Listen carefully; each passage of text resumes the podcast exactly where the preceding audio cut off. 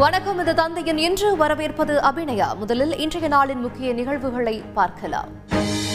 தமிழகத்தில் நியூட்ரினோ ஆய்வகம் தொடங்கும் திட்டத்தை கைவிட வேண்டும். சுற்றுச்சூழலுக்கு ஆபத்து என சுட்டிக்காட்டி பிரதமருக்கு முதலமைச்சர் ஸ்டாலின் இன்று கடிதம்.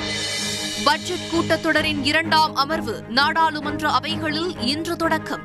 தொழிலாளர் வைப்பு நிதிக்கான வட்டி விகிதம் குறைக்கப்பட்டது அபாயகரமானது என மக்களவையில் டி ஆர் பாலு பேச்சு. உக்ரைனில் இருந்து திரும்பிய இந்திய மாணவர்கள் படிப்பை முடிக்க உதவி செய்யப்படும் என மத்திய அரசு உறுதி. ஆசிரியர் தகுதி தேர்வுக்கான விண்ணப்பம் இன்று முதல் தொடக்கம். ஏப்ரல் பதிமூன்று வரை விண்ணப்பிக்கலாம் என ஆசிரியர் தேர்வு வாரியம் அறிவிப்பு.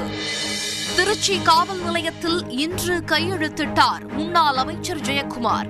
அரசியல் பழிவாங்கல் என கூறுவது கண்டனத்துக்குரியது என DMK MP R S Bharathi பதிலடி. ஜெயலலிதா மீதான செல்வ வரி வழக்கில் தீபா தீபக்கை சேர்க்க அனுமதி.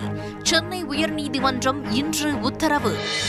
உக்ரைன் ரஷ்யா இடையே இன்று நான்காம் கட்ட பேச்சுவார்த்தை. போர் முடிவுக்கு வருமா என வலுக்கும் எதிர்பார்ப்பு. மரியுபோல் நகரில் இரண்டாயிரத்து ஐநூறை கடந்தது உயிரிழந்தோரின் எண்ணிக்கை. பிப்ரவரி மாதத்திற்கான சிறந்த கிரிக்கெட் வீரராக ஸ்ரேயஸ் ஐயரை இன்று அறிவித்தது ஐசிசி மகளிர் பிரிவில் நியூசிலாந்தின் அமேலியா கேர் தேர்வு.